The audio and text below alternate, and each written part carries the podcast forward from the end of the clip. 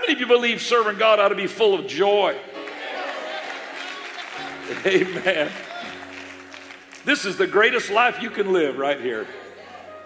So glad all of you are here. Thanks for coming and sharing Resurrection Day with us. Acts chapter 1 and verse 4 and being assembled together with them, this referring to Jesus, commanded them that they should not depart from Jerusalem, but wait for the promise of the Father, which saith he, Ye have heard of me.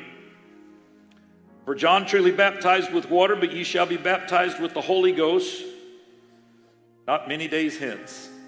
Skipping down to verse 10, and while they looked steadfastly toward heaven as he went up, behold, two men stood by them in white apparel. We know this to be angels, which also said, which also said, seems like now there's a repeat, something that was previously said. Ye men of Galilee, identified them as men of Galilee. Why stand ye gazing up into heaven? This same Jesus, which is taken up from you into heaven, shall so come in like manner as ye have seen him go into heaven. We're still waiting for that day, 2,000 years later. Then returned they unto Jerusalem from the mount called Olivet, Mount of Olives, which is from Jerusalem a Sabbath day's journey, a little over 5,000 steps. I want to pull our text this morning from verse 4, where the Lord commanded them not to depart from Jerusalem. We want to talk about that this morning. Don't depart from Jerusalem. Don't depart from Jerusalem. Would you bow your heads? Lord, we're thankful to be in your house today, thankful for your people that are gathered together. What a great God you are. We're so thankful, Lord, you're our risen Savior. We feel your presence even as we are here. We're reminded that you inhabit the praises of your people. Once again, we feel your love, your embrace, the joy of knowing you. We ask you now, Lord, that once again, that spirit, that resurrection spirit, that raised you out of that grave, out of that tomb, would once again fill your people. From the inside out, let your word change us and make us new. In Jesus' name. Everybody said, Amen. You may be seated. Thank you for standing. Jesus uh, did not spend many days in his early ministry in Jerusalem. Jesus spent much of his, his ministry in Galilee, the northern area of what we know of today as the Holy Land. That area that's so beautiful, that's so well watered and green. The people up there, those Galileans, they were his people, blunt, salt of the earth, hard working. Galileans were not big fans of the elite, sophisticated, uptown folks in Jerusalem. And the elite aristocrats of Jerusalem returned the scorn. They didn't think much of the Galileans. They sort of looked down their nose at them. They weren't real impressed with those people from Galilee, uncouth and uncomfortable in the religious circles of Jerusalem. And a son of Nazareth, Jesus. He came from Nazareth, that, that little place in the southwest corner of the Galilee region. Nothing really good ever came out of Nazareth. But Jesus made Capernaum, city nearby that was just there on the coast of the Sea of Galilee. He made Capernaum his, his base of operation. And just as he had chosen Bethlehem, a humble place, as the entrance of Jesus into the world, so the master craftsman chose to build his new movement from the raw and rugged people of Galilee. This is not where you would typically recruit if you were building a movement that would change and shake the world. But Christ often draws his disciples from out of the way places. And aren't you thankful that he does? Aren't you glad that he responds to those that are on the wayside, such as you and me? When you cry out, God doesn't judge you based on your past. All you got to do is be hungry. All you got to do is cry out. Doesn't matter what your background is, doesn't matter who your parents are, doesn't matter what your socioeconomic level is. You can be from Galilee, you can be on the wayside, and God will reach for you. Oh, I'm thankful for that. Galileans, they were ready for messages about God's coming kingdom, especially at a time when Israel keenly felt the burden of being a subject people. But hope for a better future was shadowed by a palpable sense of despair that hung over the Jews, the nation of Israel. There was a cynicism there that was hardened by crushing Roman rule and failed revolutions. In their lifetime, Galileans had been massacred in an ugly confrontation with the governor of Judea, a man who was from Rome who despised being in this dusty desert outpost called Palestine. We would come to know his name as Pontius Pilate. But there abiding in that Galilee area was a man by the name of Peter. He lived in Capernaum. He was a commercial fisherman, plying his trade in the Gennesaret Lake, but he was also the product of culture, a culture that was a culture of revolution. He was fiercely loyal, but he was also primed and ready for a fight. He knew his business, he knew fish, he knew that lake that we call the Sea of Galilee.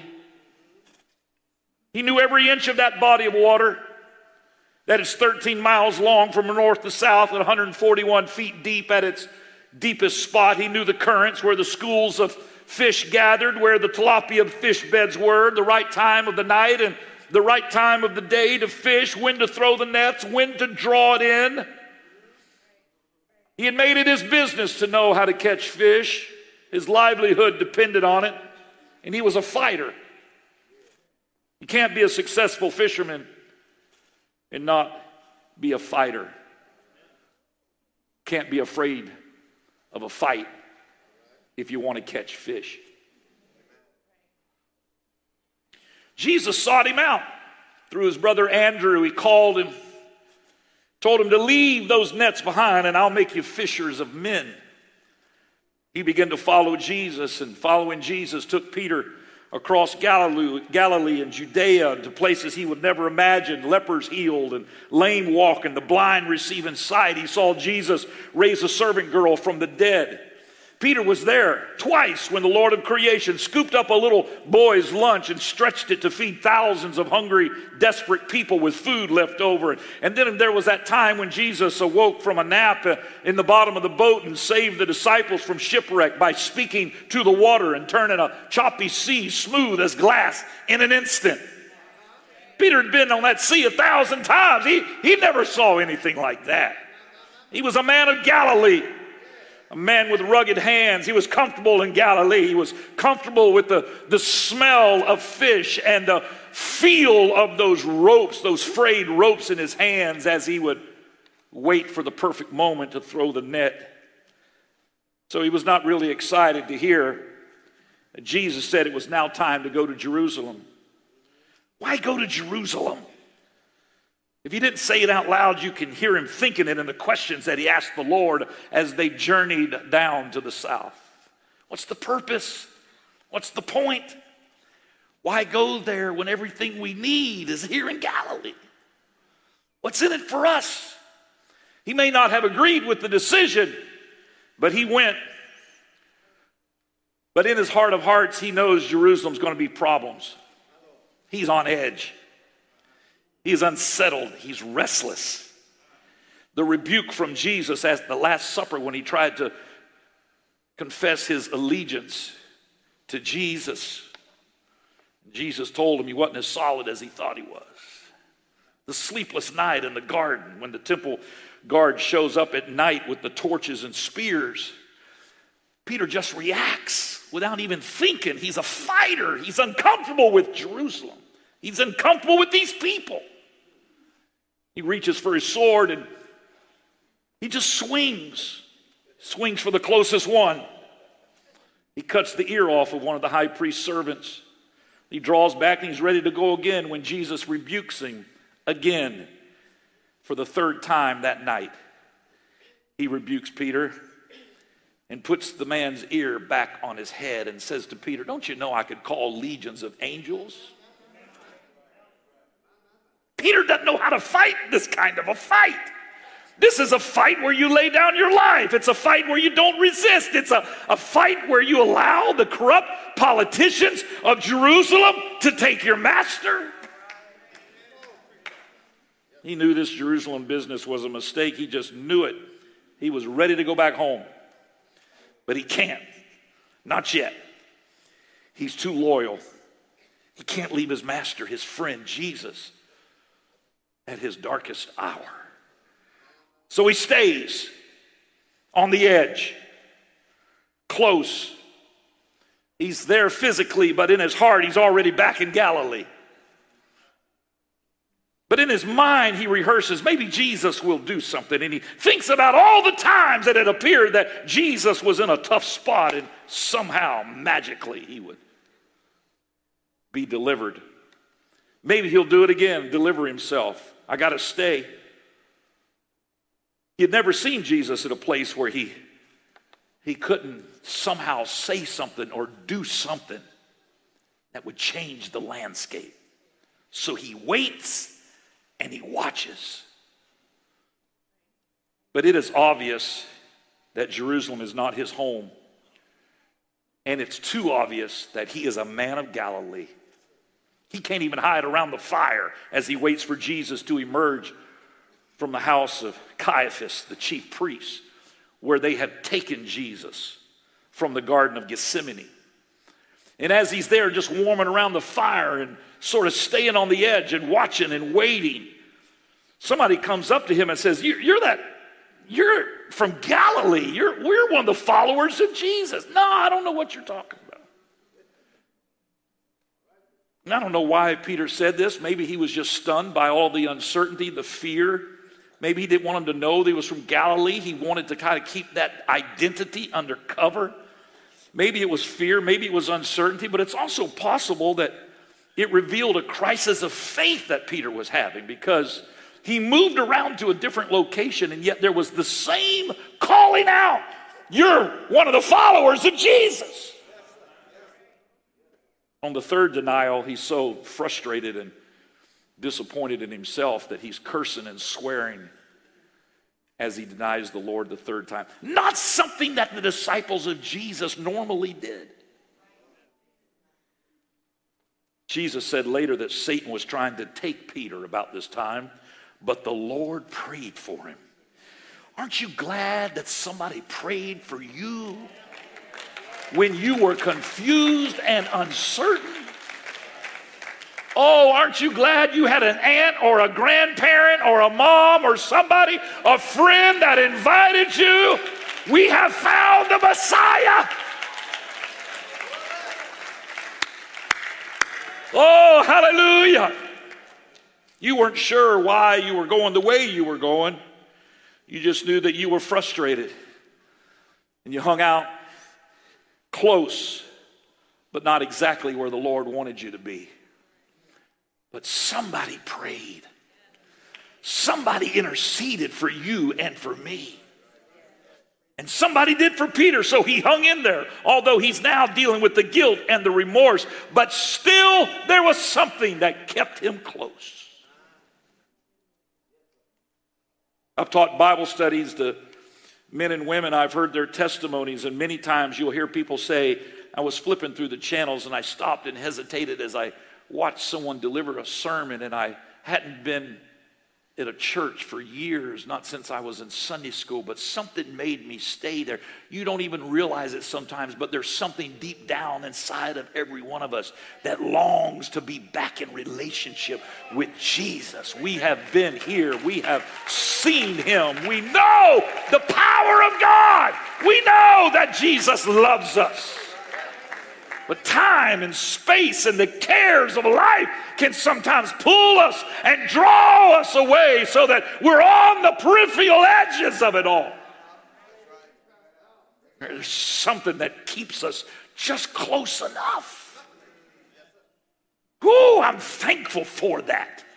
That invisible hand that reaches out to us uh, lets us know it's not over yet. Though you may be facing trial and turmoil, it's not over with yet. Close enough to see the crucifixion. Peter stayed there from a distance, close enough to hear Mary Magdalene tell the others that Jesus is not in the tomb.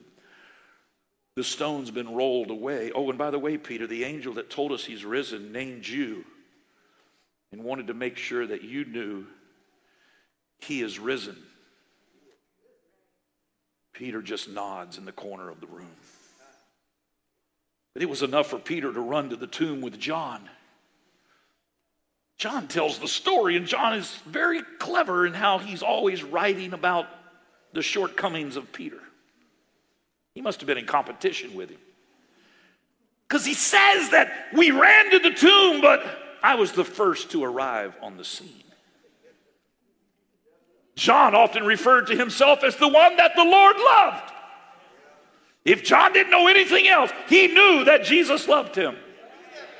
But maybe he outran Peter because Peter was having to try to determine whether or not Jesus would receive him.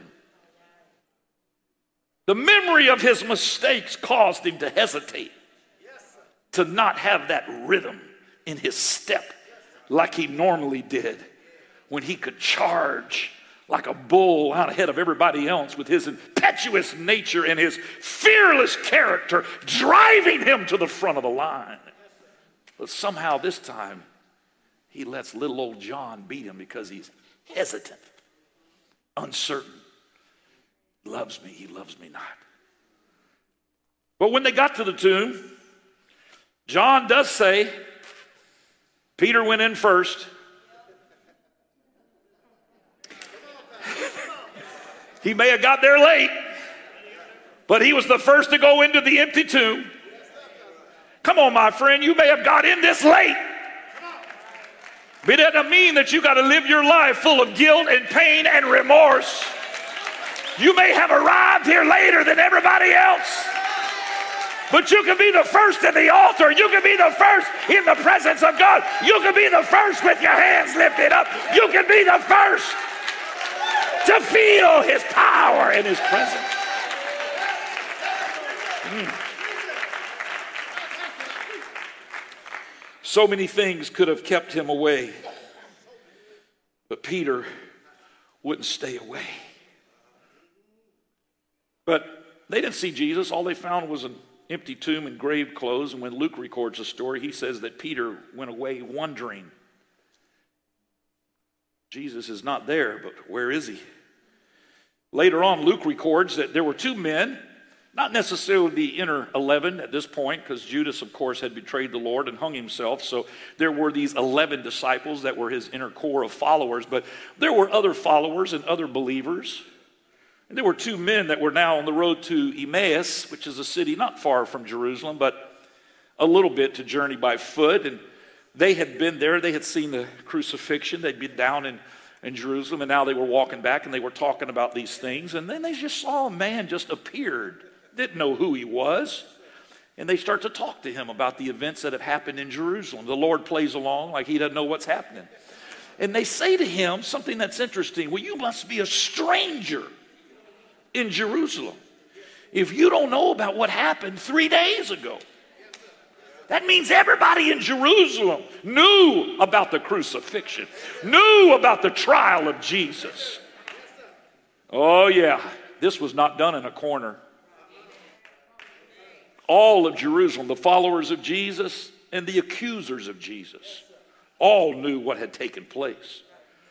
And when the Lord finally reveals himself to them as they invited him to come in and to eat supper with them, and they find out the Lord is risen, they've seen him, he reveals himself to them and who he was. And then they say, Well, we've got to go back to Jerusalem and we've got to find his disciples. And so they did. And the Bible says they found the 11 and they go in and they tell the 11, they say, We have seen him, he is risen. But they don't stop there. They let the cat out of the bag and declare that the Lord has also appeared to Simon Peter. The only way they could have known this is for the Lord to have told them. I can see all the disciples in the room turning over, taking their heads all the way to the other side to look at Peter. And as they start to question him about this personal appearance of Jesus to Peter, the Lord appears to them just in the nick of time and saves Peter from having to explain it. You say, well, maybe they got the record wrong on that one single point. Maybe the two men have made. No, because Paul records it later in 1 Corinthians 15 as he lists the appearances of Jesus after the resurrection. In verse 4, it says, and that he was buried and that he rose again the third day according to the scriptures, and that he was seen of Cephas. That's Peter. And yet there's no record in the Gospels, in the epistles, in the book of Acts, there's no record of the narrative of this private appearance and conversation with Peter. Peter doesn't reveal it, the others don't write about it. So it must be that Peter did not tell them what was said. But knowing the nature of God, it seems logical today as we examine this story that the Lord appeared unto Peter personally to affirm to Peter that he was alive, that his faith was not in vain, and that the Lord had forgiven him. What an awesome God we serve that the God of glory would seek out one individual. It wasn't just doubting Thomas uh, that he made a personal reference to and said, Feel my hands. Uh, he was also reaching for Peter and letting him know that even though you've messed up, I still love you.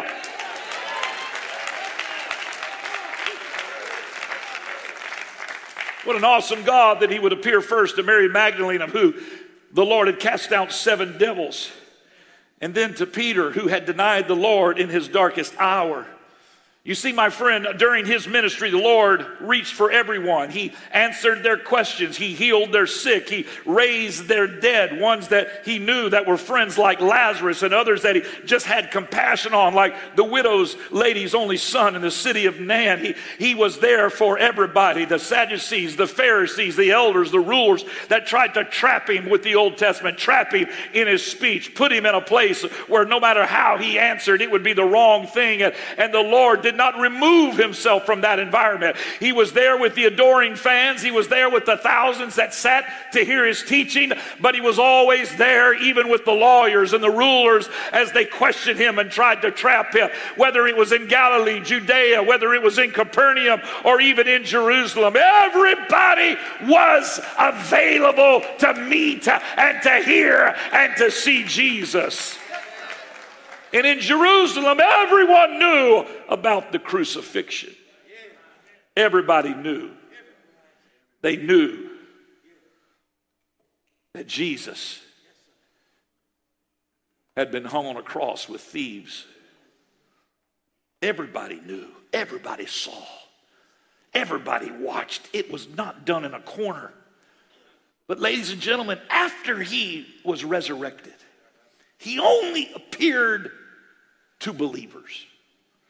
Paul says in verse 6 after that, he was seen of about 500 brethren, brethren at once, of whom the greater part remain unto this present, but some are fallen asleep. That means some have died. But as he's writing this a few years later, he says, hey, some of those 500 are still alive.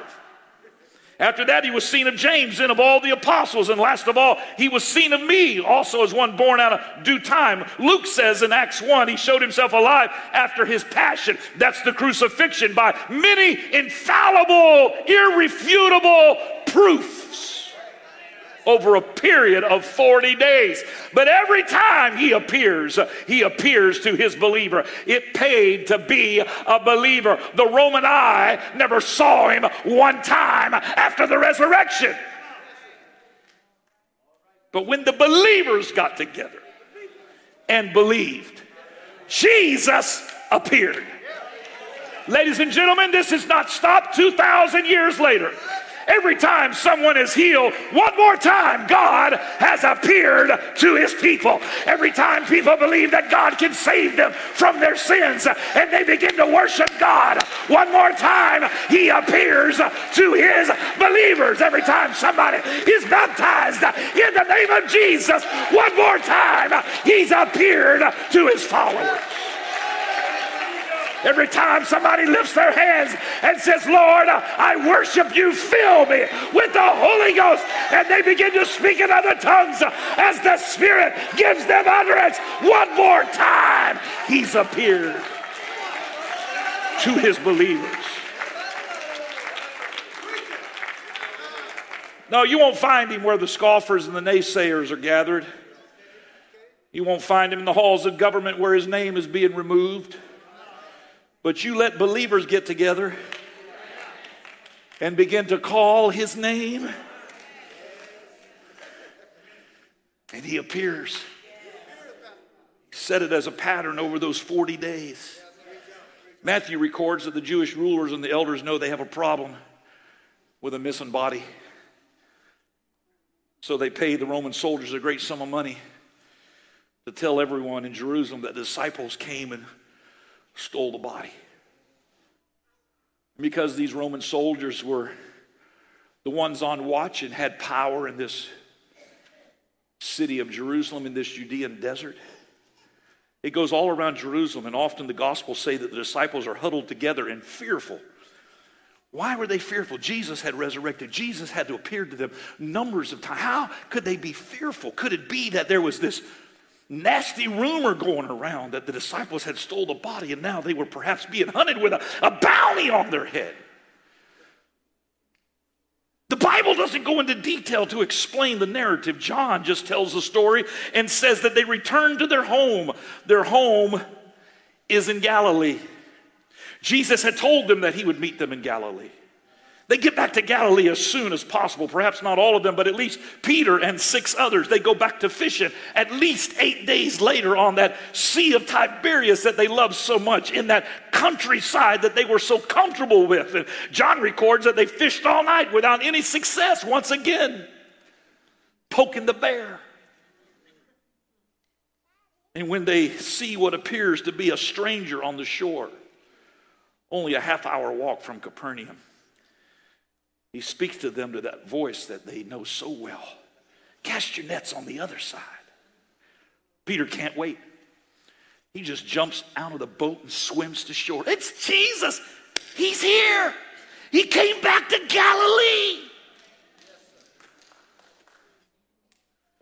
John is careful to record that he's the one who identified Jesus first that Peter jumped out and went to shore and the rest of them struggled with the net.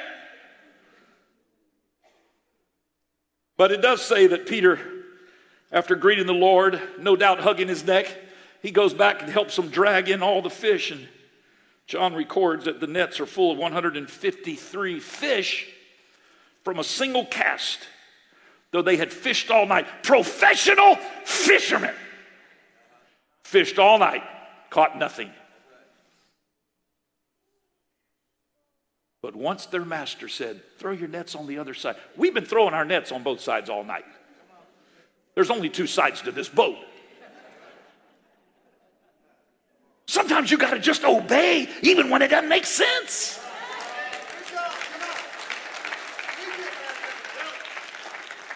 So, as we're gathered in this little area that they believe is where Jesus fixed this little breakfast of fish on the shore, our Jewish guide, says, Do you know how many fish they caught? My father, the Bible scholar, says, Yeah, 153. The only time it's told is by John. Somebody counted the fish. One, two, three, four, five, six, seven. 153, but the Bible doesn't record anything by accident. So this Jewish guide asked us, he said, You know that in the Hebrew language there's coordination between numbers and letters and words. Do you know what 153 means in the Hebrew? We didn't know. Bishop didn't know. So we waited for the answer from a Jewish guide who was a soldier in the Jewish army, who was not a Christian. But what he was about to say, no one could deny. 153 in Hebrew means, I am God.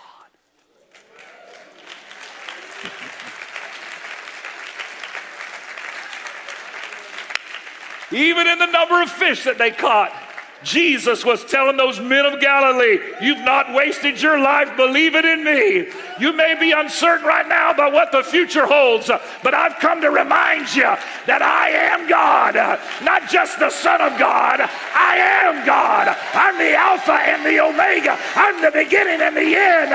I'm the first and the last. You've not wasted your life. I've come to tell somebody today, you've not wasted the years that you followed the Word of God and the teaching of Jesus. Though you may face trouble and turmoil. So they warmed themselves by the little fire that Jesus had made, and they eat some of the fish. And the Lord says to Peter, Do you love me more than these? These these fishes, these friends, these hills. You love me more than these? Yes, Lord. The Lord says, Feed my lambs. And they all ponder that for a moment. Then he asked Peter again, same question Lovest thou me more than these? Yes, Lord. Feed my sheep. They think about that for another second. The third time, the Lord repeats the same question Lovest thou me more than these? He asked it three times. Some people said because he wanted to neutralize the three denials. Possible. May have been that he was just trying to establish it because something important was happening right here. By the third time, Peter is frustrated. He doesn't have a lot of patience. Lord, you know all things. You know that I do. Feed my sheep. Then it all sinks in. They remember what he had told them. It's recorded in Matthew 10. These 12 Jesus sent forth and commanded them, saying, Go not into the way of the Gentiles and into any city of the Samaritans, enter ye not, but go rather to the lost sheep of the house of Israel. Again, in the 15th chapter, as this woman of Canaan comes and, and she's begging that the Lord would come and heal and, and deliver her daughter. And he says, I, am come, come for the lost sheep. I, I'm here for the lost sheep of the house of Israel. Eventually, her hunger caused the Lord to turn from his mission. And when she said the dogs eat the crumbs that fall from the master's table, she was saying, I, I may not be one that you came, but I am hungry.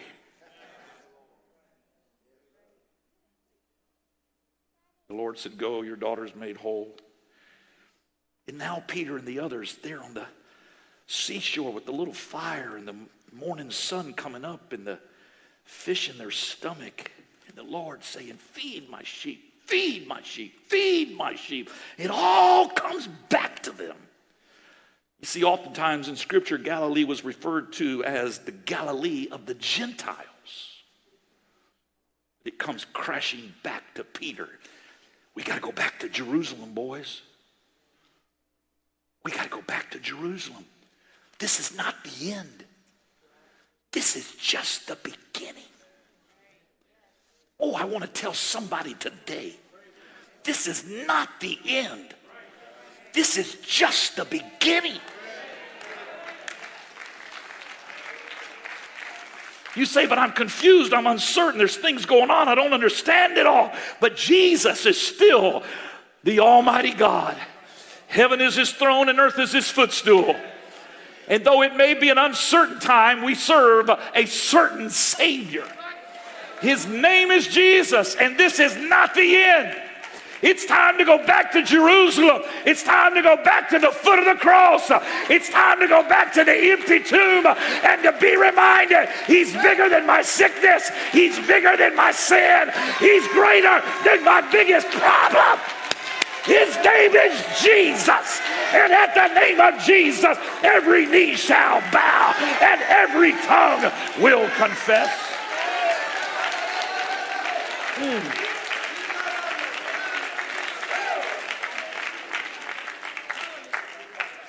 Now, 40 days after the resurrection, they're gathered together on the Mount of Olives, just there on the outskirts of Jerusalem. They're identified, ye men of Galilee, as we read in our text. Ye men of Galilee. I know that's your identity. I know that's your comfort zone.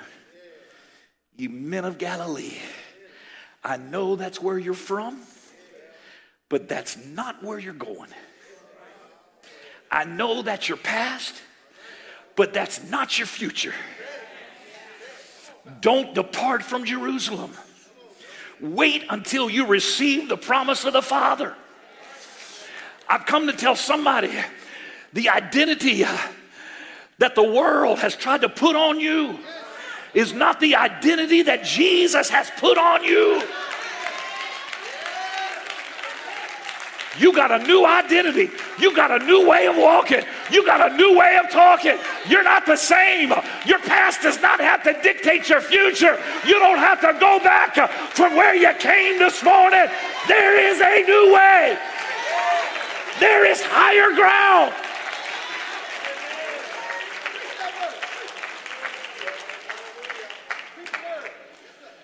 Jerusalem, the lost sheep. They didn't see all the miracles that Galilee saw, but they saw the veil ripped in two in the temple when Jesus was crucified, giving them access to the Holy of Holies, to the throne room of grace. They saw their traditions being ripped, their philosophical, religious upbringing that somehow convinced them that they were better than everybody else was ripped in two when Jesus hung on the cross and finally said, It is finished. They saw the sky turn black and the rock split in two, and they saw the empty tomb, and they were getting ready to see the outpouring of the Holy Ghost. I say to this great men of Judea, the men of Israel, the men of Galilee, don't depart from Jerusalem. Don't leave the mission. It's the Holy Ghost that will set you free. It's the Holy Ghost that's going to be poured out. They went to an upper room in Jerusalem just over the tomb of David, which I don't think is by coincidence either. They began to pray 100 20 believers, Mary, the mother of Jesus, the disciples, the followers, the believers. And when the day of Pentecost, Acts 2 1 tells us, was fully come, 50 days after the Passover, 50 days since the crucifixion, representing the Jubilee. That when that day of Pentecost was fully come, they had a season when they celebrated, kind of like we would the 4th of July. It's all week, but then there's the 4th of July when the day of Pentecost was fully come. We're on the day of deliverance, we're on the day of Jubilee. They were all in one accord in one place. They didn't start out in one accord, they had a vote to start off with. You're never in one accord when you got a vote in front of you. Some people were forming five. They had to fill this empty void of making sure they had 12 and filling the spot of Judas. I don't know if they were in the will of the Lord doing all of that. It appears that God chose Paul to fill that spot. Sometimes we think we got to check all the boxes because God is delaying. Sometimes you got to just wait on the Lord. He didn't say go back to Jerusalem and have a business meeting. He said, Go back to Jerusalem and tarry until you receive the promise of the Father. We live in a land that's so fascinated, so caught up, and some that are even disturbed about the vote. Who cares about the vote? You need the promise of the Father. That's what will set you free. It's not who's in the White House, it's who's on the throne of glory.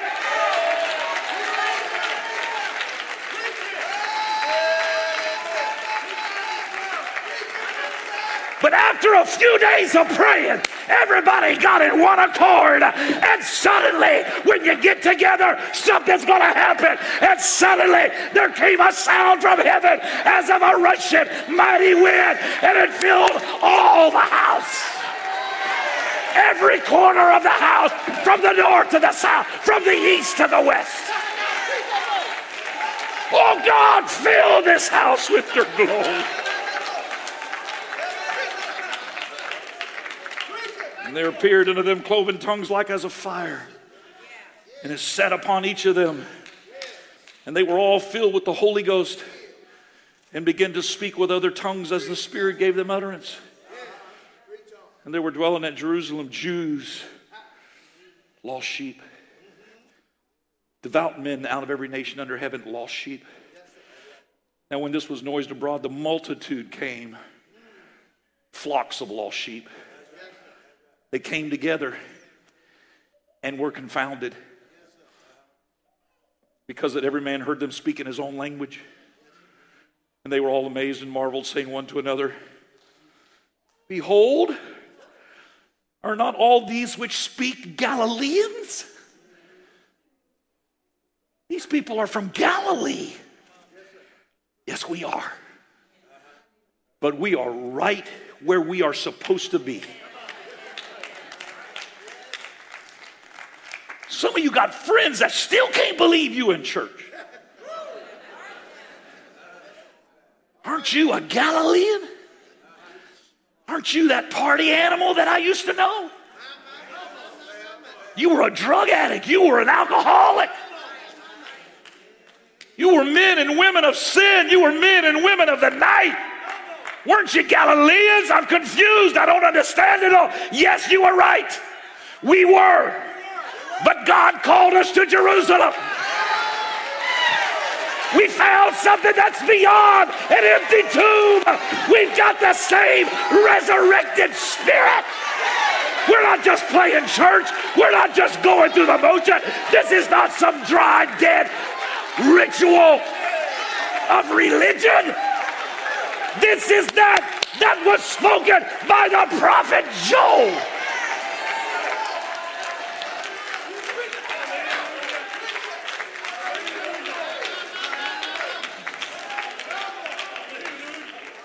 We don't understand it.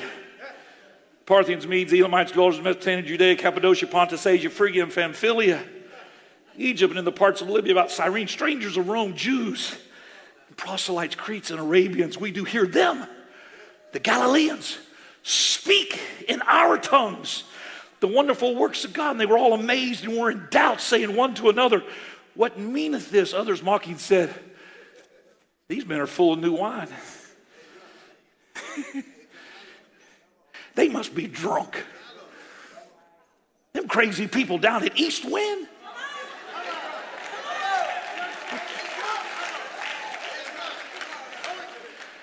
That's an emotional bunch down there. but Peter's standing up with the 11. Here we go again. Peter, the first to step up and say something. But he's different now. He got the Holy Ghost.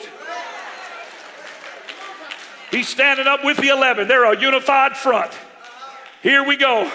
He lifted up in his voice and he said unto them, You men of Judea and all ye that dwell at Jerusalem, be this known unto you and hearken to my words. For these are not drunken as ye suppose, seeing it's but the third hour of the day. It was only nine o'clock in the morning. But this is that which was spoken by the prophet Joel, and it shall come to pass in the last days, saith God, I will pour out my spirit upon all flesh, and your sons and your daughters shall prophesy, and your young men shall see visions, and your old men shall dream dreams, and on my servants. That's right, Jesus came for the servants and on my handmaidens and on the Galileans. I will pour out in those days of my spirit, and they shall prophesy. Oh, yeah, on the alcoholics, on the drug addicts, on the pornographers, on the people that didn't know how to get past the day without some addiction of the flesh. That's the ones he died for. Come on, it's time to go to Jerusalem. It's time for an upper room experience.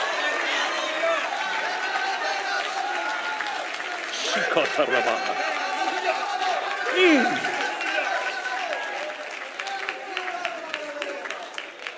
Oh. Jesus. Mm.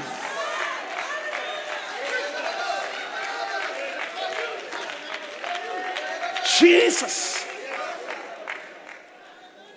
And I will show wonders in heaven above and signs in the earth beneath blood and fire and vapor of smoke. Peter continues.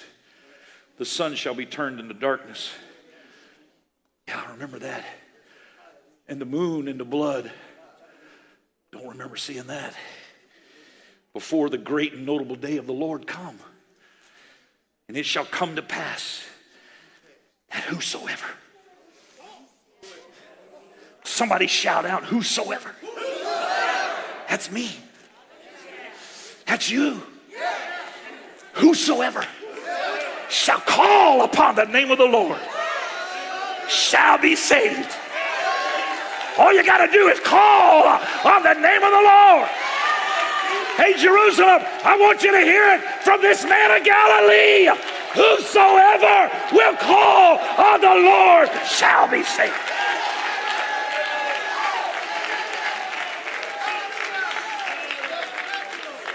Peter says, Ye men of Israel, hear these words.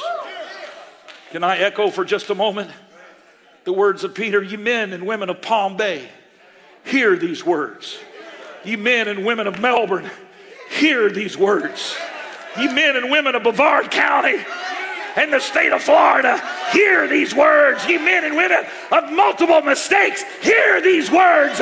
Ye men and women of little faith, hear these words. Ye men and women of religious upbringing, hear these words. For this promise is for you and your children and for them that are afar off. Come on, that was you and me. We were afar off. We were not religious blue bloods. We were afar off. Even as many as the Lord our God shall call. I'm glad that He's still calling from the four corners of the earth. And that day, the Bible says 3,000 in Jerusalem are added to the church. In Jerusalem. Yes, the crowds of 5,000 or more listened to Jesus teach in the Galilee region. But after they were fed lunch, they disappeared. Even at one point, the Lord says, Are you going to leave like everybody else? And the disciples said, To whom can we go? You have the words of life. But in Jerusalem, under the power of the Holy Ghost, 3,000 are added to the church that day. History tells us that the church in Jerusalem, even under persecution, grows to more than 25,000 people in just a few short years. There's no record. Peter and James and John, the disciples, ever left and went back to Galilee. I've read it a thousand times, but it just never jumped out at me. It's not really the focal point of the verse, but there's three little words at the end of Acts chapter 8 and verse 1 that tells the entire story. Just three little words. Saul was consenting unto his death. This is the point of the verse. And at that time, there was a great persecution against the church, which was at Jerusalem. And they were all scattered abroad throughout the regions of Judea and Samaria, except the apostles.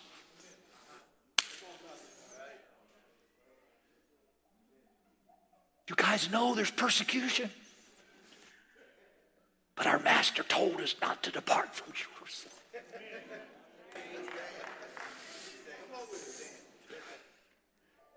You know, you're facing trouble now, you're facing sickness now. But the Lord told us He'd never leave us nor forsake us. So I'm hanging on to the promise of the Father. You know you got cancer now, but I'm not leaving Jerusalem. You know you got problems now in your marriage, but I'm not leaving Jerusalem. You know you got problems with your children, but I'm not leaving Jerusalem.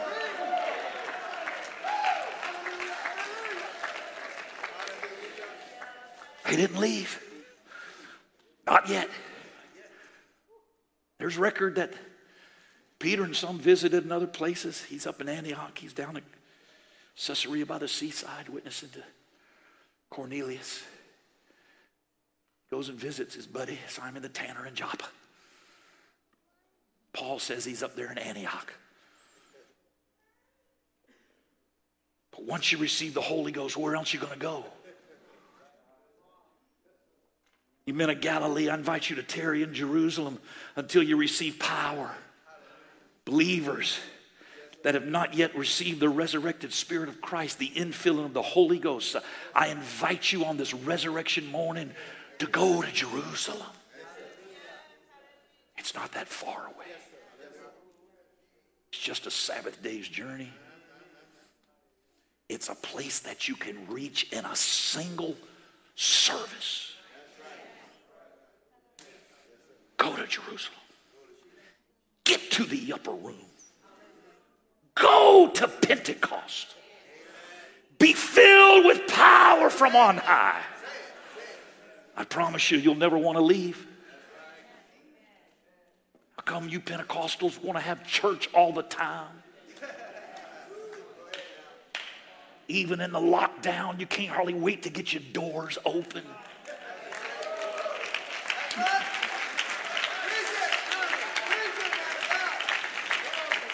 We can't seem to leave Jerusalem. We can't let go of the horns of the altar.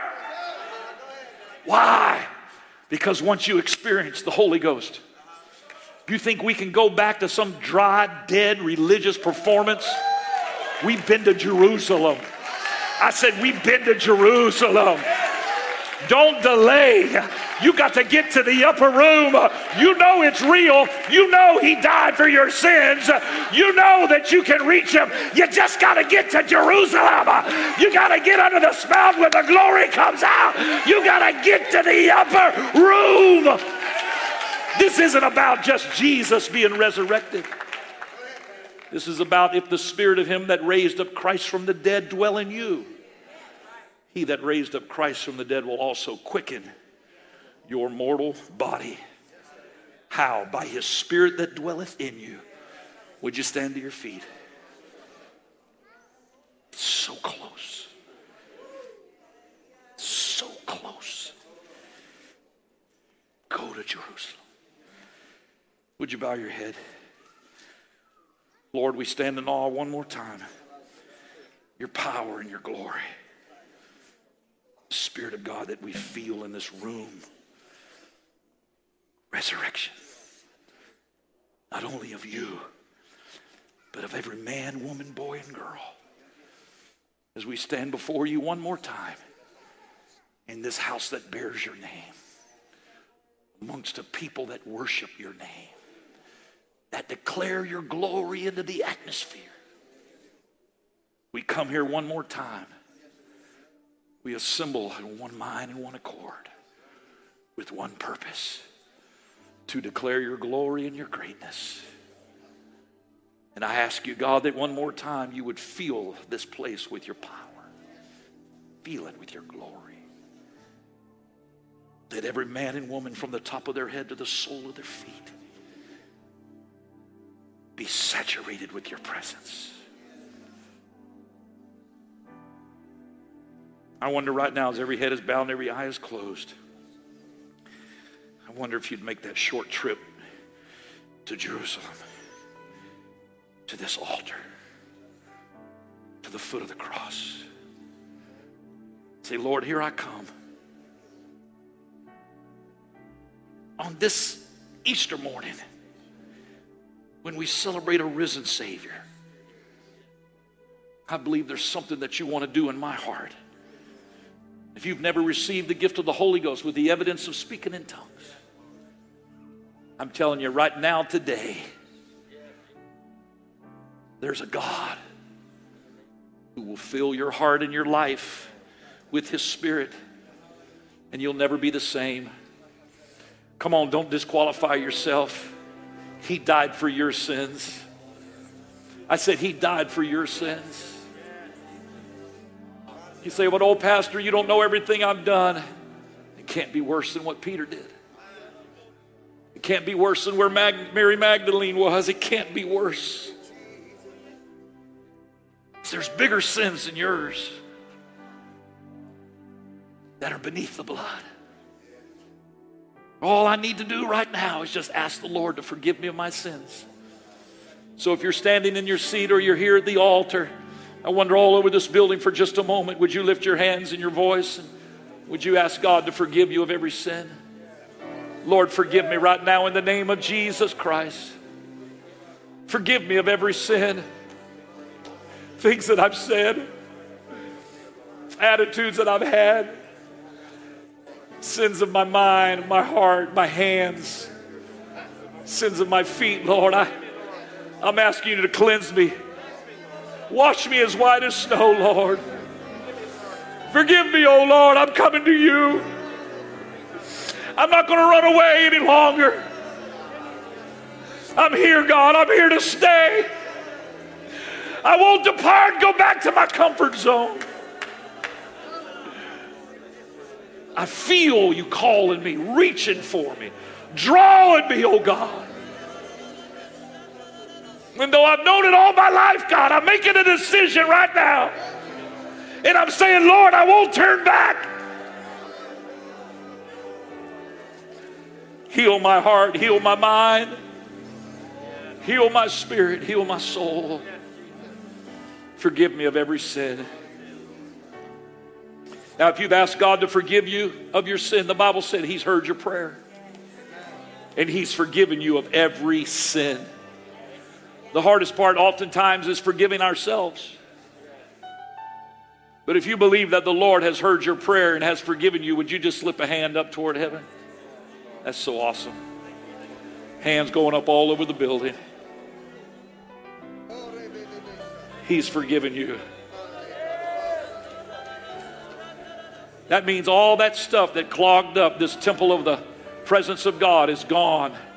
And now you're ready to receive the presence of God.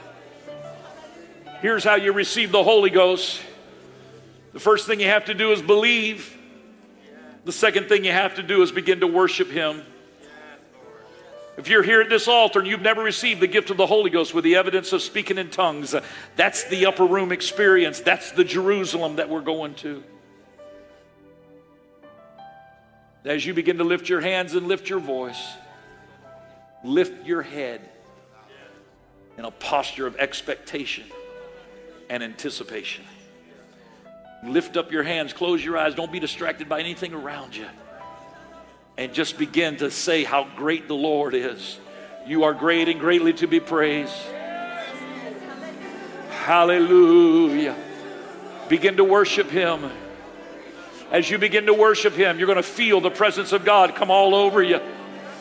Don't worry what it sounds like. Just speak out whatever's in your spirit. You can't say the wrong thing in the midst of praise. Come on, begin to magnify the Lord. Others may come and pray with you.